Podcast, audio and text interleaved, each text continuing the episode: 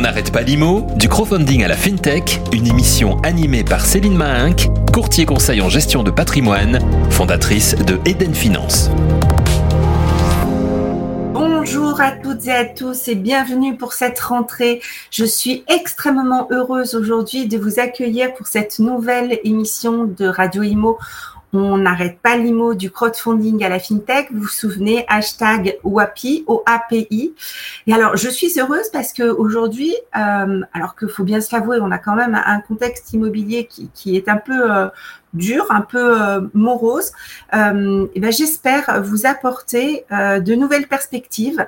Euh, pourquoi pas, dans un terme relativement proche, de nouvelles solutions.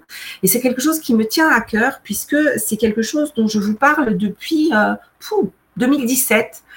donc vous voyez que ça fait plus de cinq ans que, que j'attends ça. Et enfin, il y a euh, une réponse sur le marché euh, qui commence euh, véritablement à se, profiler de façon sérieuse.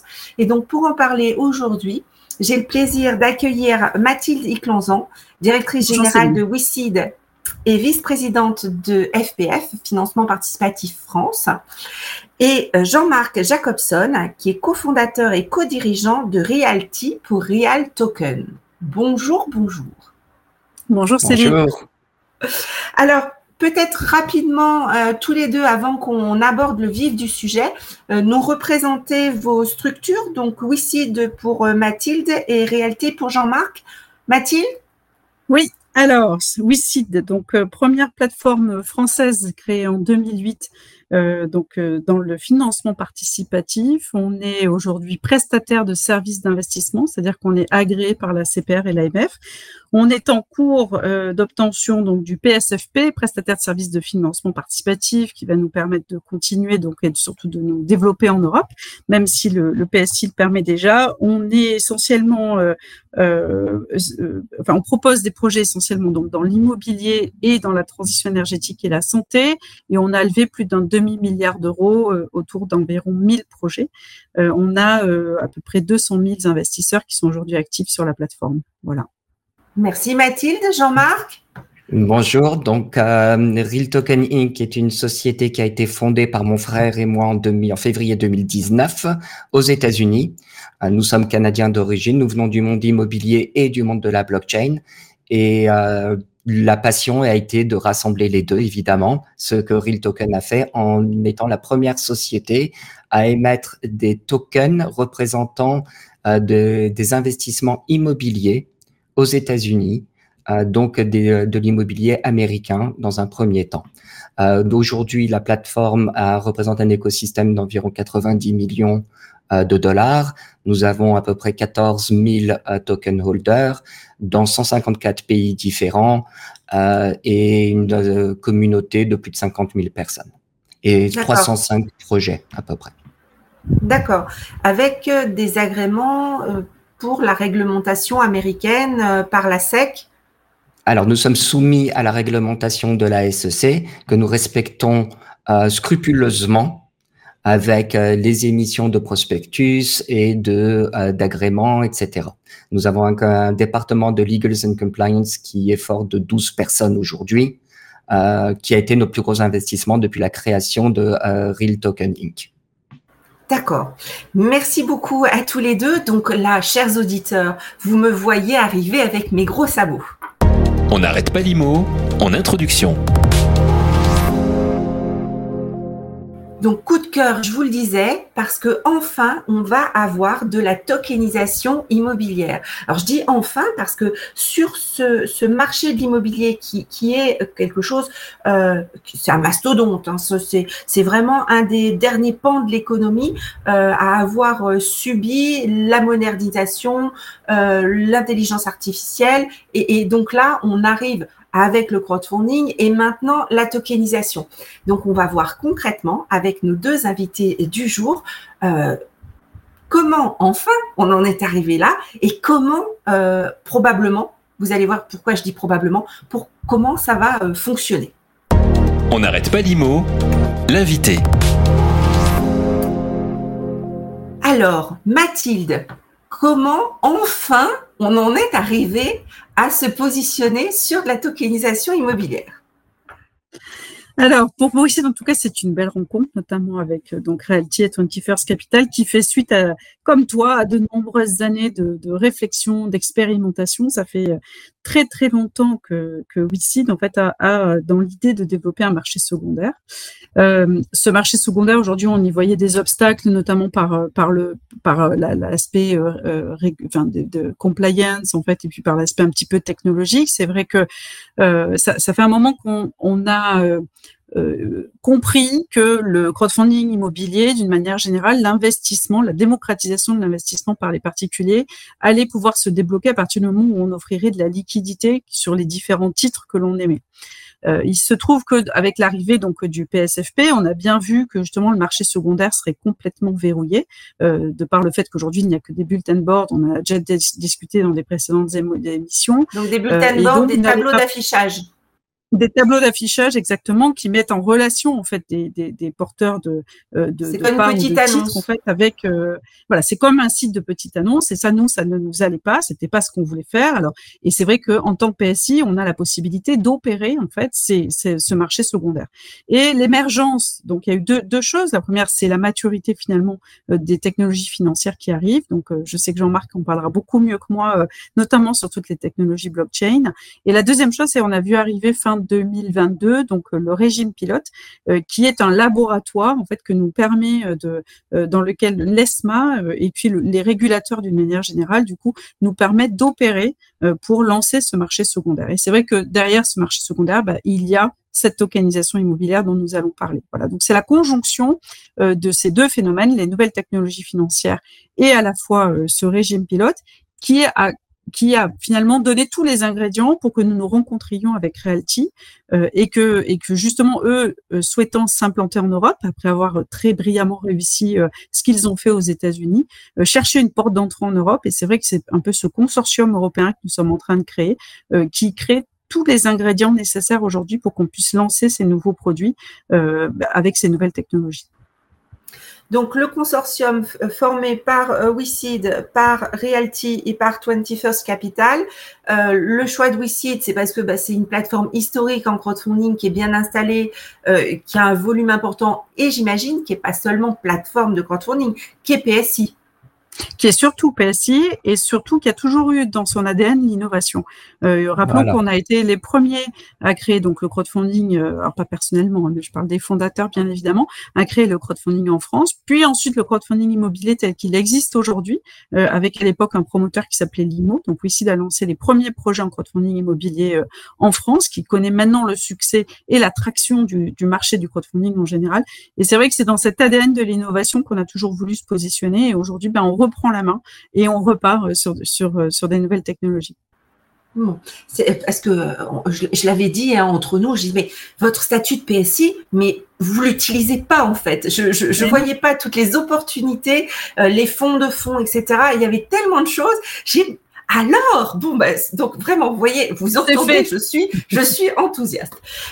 Jean-Marc, alors ce consortium, pourquoi, comment euh, quelle base on a aujourd'hui, sur quoi est-ce qu'on peut s'appuyer, le, régime pilote, les freins, ça fait beaucoup de questions, mais allez. Donc, nous avons démarré en 2019 et puis la tokenisation immobilière est quelque chose que les, qui offre qui est très séduisant. Ça offre énormément de possibilités. Nous avons grandi rapidement, euh, mais toujours avec un sourcing d'immobilier américain, donc avec des émissions de sociétés américaines qui détiennent un bien immobilier. Nous avons toujours eu la volonté de nous implanter en Europe avec de l'immobilier européen, euh, mais toujours selon euh, notre façon de faire, de le faire d'une façon euh, très conforme aux régulations et aux droits euh, locaux. Donc, euh, nous avons regardé pendant longtemps la façon de faire euh, en tournant et nous avons compris qu'il nous fallait donc une, être PSI ou être agent lié d'une société qui avait l'agrément PSI. On a fait nos recherches et nous avons trouvé la société qui avait l'innovation dans le sens, qui faisait de l'immobilier et qui avait l'expérience donc euh, ça faisait, euh, le, enfin le tri était rapidement fait. C'était évidemment WeSeed. On les a approchés. Nous on amène donc une technologie déjà bien avancée, déjà complètement déboguée, euh, qui a plusieurs années de maturité, euh, et surtout qu'il y a des centaines de milliers de transactions dans tous les cas euh, imaginables et possibles qui sont déjà bien documentés. Ensemble, nous faisions donc partenariat idéal. Alors, avant d'aller plus loin, juste bien rappeler, parce que quand on parle de tokenisation de blockchain, dans certaines sphères, on a presque l'impression de dire des gros mots. oui. On n'est pas, enfin, ça va bien au-delà euh, du Bitcoin, de, de, de, la monnaie euh, virtuelle. Racontez-nous en quoi c'est intéressant, en quoi c'est sécurisé euh, d'utiliser la blockchain pour de l'immobilier et comment ça peut fonctionner. Alors la blockchain a eu pour naissance effectivement la monnaie. C'est vrai, c'était le Bitcoin. La première utilisation de la blockchain, c'était le Bitcoin qui se voulait être une monnaie différente. On aime, on n'aime pas, c'est pas le débat. Mais le fait est que la blockchain elle-même, c'est quoi? Ça n'est qu'un registre décentralisé. C'est comme un registre comptable avec des entrées, c'est tout. Et euh, le jeton cryptographique, dans le premier cas, le Bitcoin, est une unité de valeur sur cette euh, sur cette blockchain et sur cette sur ce registre décentralisé. D'ailleurs, en anglais, on appelle ça un DLT, Distributed Ledger Technology.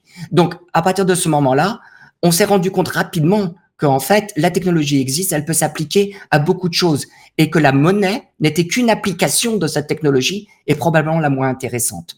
Qu'est-ce qu'on a décidé de faire rapidement? C'est de dire que cette unité de compte, donc qui se voulait être au début une monnaie, pouvait être par exemple un titre financier. Par exemple, une dette, par exemple, une action d'une société. La seule chose qui manquait, c'était que la régulation, les lois, le reconnaissent en tant que tel. Mais à partir du moment où c'est arrivé, utiliser le registre décentralisé comme euh, registre officiel pour reconnaître un titre financier a énormément d'avantages. L'inscription se fait beaucoup plus rapidement, il n'y a pas de settlement. Euh, de temps de settlement, c'est immédiat. La liquidité peut être beaucoup plus accrue de par son aspect décentralisé. Les, euh, les, euh, euh, l'internationalisation des transactions est bien plus simplifiée et supérieure à tout ce qu'on a connu auparavant. Nous, chez Realty, nous le disons depuis 2019, certes, mais depuis 2022, il y a BlackRock, la Riffing de BlackRock, qui le dit aussi à qui veut l'entendre.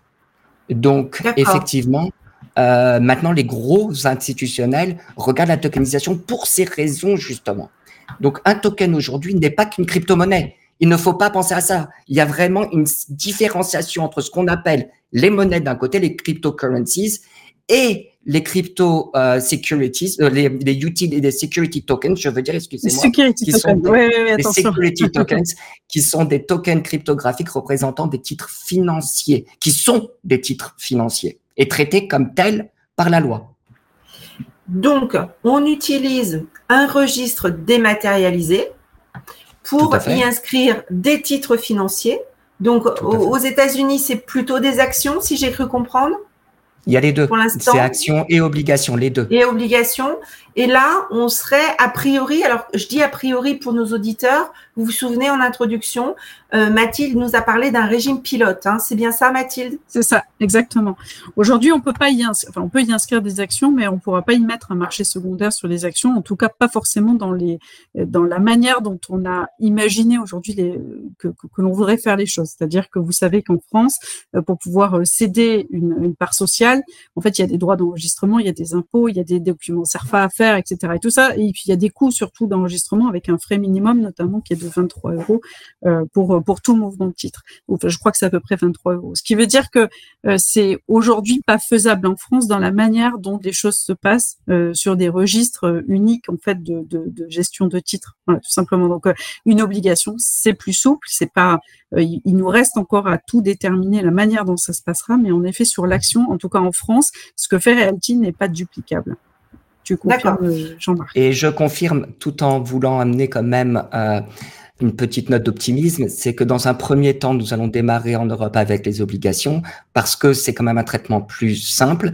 Je pense que un, une des, un des objectifs du régulateur, c'est de pouvoir étape par étape et sans le faire de façon chaotique, amener justement tout un, euh, tout un registre de titres financiers, dont les actions, euh, sur, la, sur le DLT, sur la blockchain. Comprenons bien que un titre financier qui soit enregistré sur une base de données SQL ou sur un papier ou sur une blockchain, ça reste une base de données SQL. Les, bases, de, données, Microsoft. Euh, voilà, c'est des bases de données Microsoft qui sont traditionnelles, qui représentent en général, quand on dit ça, on, pense aux big data ou grosses bases de données. Bon, il y en a quelques Puis certains peuvent me dire, bon, ben, je remarque, tu es un vieux maintenant. Mais bon, euh, il y a autre chose maintenant. Mais bon, mais tout ça pour dire que peu importe où est enregistré un titre financier, à partir du moment où c'est un titre financier, ça reste un titre financier. Il est traité par la loi comme tel avec tout ce qui s'ensuit. D'accord. Mais ça veut dire que du coup, là, j'ai pas besoin de notaire. Je vais acquérir de l'immobilier. Pour une obligation, déjà, tu n'avais pas besoin de notaire. Par contre, pour une, euh, pour une action, oui, vas-y. alors, moi, je peux répondre. Nous, euh, aux États-Unis, bon, aux États-Unis, il n'y a pas le concept de notaire de la même façon. On utilise des avocats ou ce qu'on appelle des title agents, des agents qui vérifient les titres et qui ont toutes les formations pour, etc., les titres de propriété. Mais, bon, qui représente un peu ce un, des, une des choses que euh, qu'un notaire en France fait. Mais quand la société achète un bien, elle doit passer par un notaire. Le notaire est là. C'est lui qui certifie bien. Une fois que le jeton, le token cryptographique est échangé, là, il n'y a pas besoin de notaire. Effectivement, il y a d'autres mécanismes qui sont en jeu jusqu'au moment où peut-être 10 ans, 5 ans, 30 euh, ans après, on ne sait pas, il y ait un acquéreur qui se porte acquéreur sur la propriété qui, lui, ne veut pas tous les jetons, mais qui veut l'avoir en nom de sa société ou en nom propre. Et dans ce cas-là, on repasse par un notaire. Ça ne fera pas disparaître les notaires. Non, ben non, non. Mais du, coup, ça permet l'accès à la tokenisation immobilière euh, parce que on, est vraiment euh, sur de l'émission obligataire, sur de l'émission de titres financiers.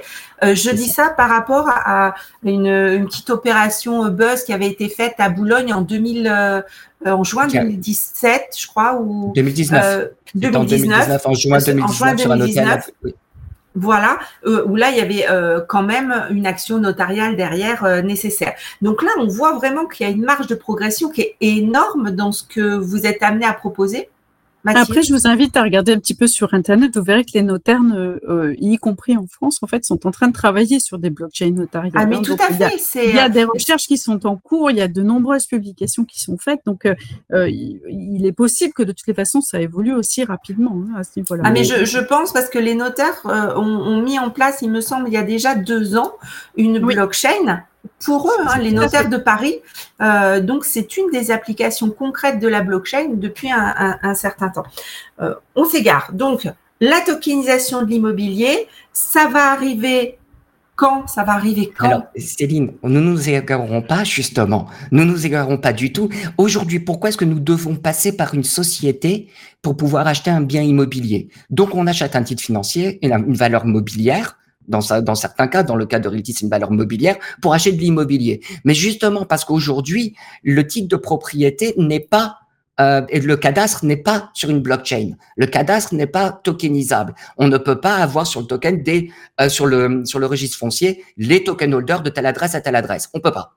Mais justement avec le travail que font les notaires aujourd'hui, qui développent et ils sont en, en France, je dois dire qu'ils sont extrêmement en avance euh, et qui sont très curieux sur la chose, euh, il va être, ça sera possible de tokeniser directement la propriété immobilière sans passer par une société. On n'y est pas aujourd'hui.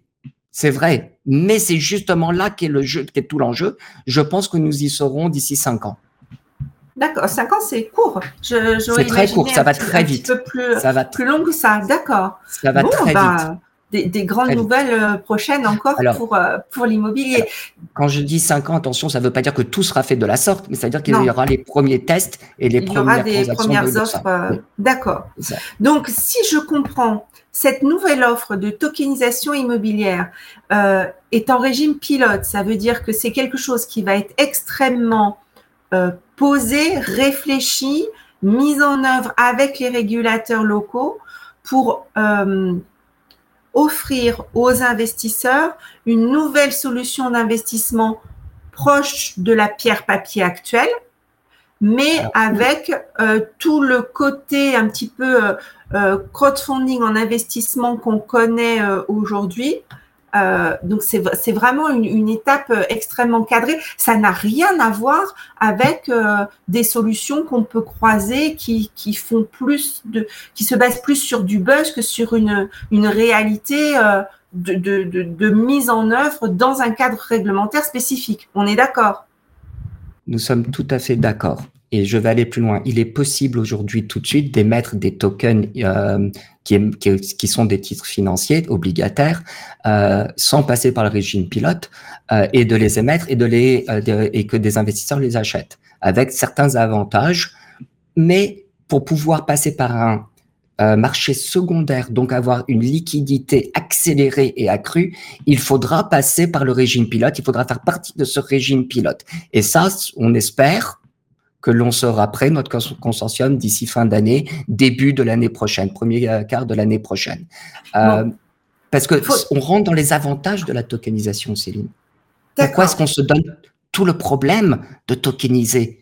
Après tout, l'immobilier papier, ça existe. Après tout, les SCPI, ça existe. Les REITs aux États-Unis, ça existe. La fractionnalisation de l'immobilier, c'est pas nous qui l'avons inventé. Alors pourquoi, pourquoi se donner le problème de passer par une blockchain? Et eh bien ça, c'est ce que vous viendrez me raconter la prochaine fois. Avec vous êtes d'accord hein? Donc d'ici la fin de l'année, parce que vous aurez avancé euh, dans cette mise en œuvre du régime pilote, et on refera le point sur tout cette, ce, ce côté pratico-pratique de euh, comment ça fonctionne, combien ça coûte, euh, le tiers de confiance, la sécurisation, comment je fais pour rattacher mon emprunt obligataire à mon actif? Donc, vous voyez que toutes ces questions, je sais que vous les traitez, je sais que vous allez y réfléchir dans le régime pilote, et donc euh, moi aussi, hein, je fais le buzz et, j'encourage nos auditrices et nos auditeurs à, ce prochain rendez-vous euh, d'ici la fin de l'année. Dernière partie ensemble. On n'arrête pas l'IMO, la question sur l'immobilier de demain. Et donc, on va parler d'avenir. On en parle déjà beaucoup, mais là, pour le coup, euh, il n'a jamais été aussi proche, cet avenir-là. Euh, si vous deviez euh, donner votre définition de l'immobilier demain, pour vous, ce sera quoi l'immobilier de demain donc l'immobilier de demain, pour moi, ce sera un immobilier qui sera un petit peu assaini parce qu'on sait que dans les prochaines semaines et dans les prochains mois, on va avoir quelques réveils difficiles. Pour autant, dans tout contexte de crise, évidemment, il y aura des opportunités et je suis persuadée que que, que, que voilà qu'on redémarrera après. Et, euh, et, en tout cas je crois profondément que la manière dont on réinvente aujourd'hui euh, l'immobilier euh, avec Realty avec 21st euh, et puis tous les acteurs en fait qui, qui, ont envie de prendre part à toutes ces technologies financières en tout cas offre de belles opportunités pour y croire. Voilà et merci Mathilde, Jean-Marc. Merci. Et quant à nous, nous voyons vraiment le futur dans de l'immobilier comme étant euh, d'abord accessible à tous, une démocratisation euh, réelle de l'accès à l'investissement immobilier, avec une internationalisation de l'investissement. Une personne en France pourra investir aussi facilement dans de l'immobilier français que dans l'immobilier à Bombay ou, euh, ou à Chicago. Et surtout une liquidité qui n'existait pas avant permettant d'entrer et de sortir selon ses besoins, et même un propriétaire de dire peut-être qu'aujourd'hui, euh, j'aimerais vendre ou emprunter contre euh, mon bien immobilier à hauteur de 10, 20, 30% pendant un certain temps, et pouvoir le faire en quelques clics seulement. Et je pense qu'on va arriver vers ça et que c'est le but de tous les institutionnels et du régulateur aussi, de le faire de façon encadrée euh, et progressive on aura encore des beaux sujets de discussion parce que toute opportunité va euh, aussi avoir euh, sa mesure de risque. Hein. Donc, euh, on, on, en reparle. En tout cas, vraiment, je compte sur vous. Euh, les auditrices et les auditeurs aussi ont bien noté notre prochain rendez-vous. Merci Mathilde Iclanzan, directrice générale de WICID, vice-présidente de financement participatif France, et Jean-Marc Jacobson, cofondateur et co-dirigeant de Real Token. Euh, on remercie aussi euh, par euh, délégation 21st Capital, hein, qui n'était pas avec nous aujourd'hui, mais qui fait partie du, du, du consortium. Et, et j'espère qu'ils sera, qu'ils seront présents à notre prochain rendez-vous pour qu'on puisse vraiment parler de cette nouvelle solution. Merci à toutes et à tous. Très bonne fin de journée et bonne rentrée. À bientôt. Merci, à bientôt. Merci beaucoup. Au revoir.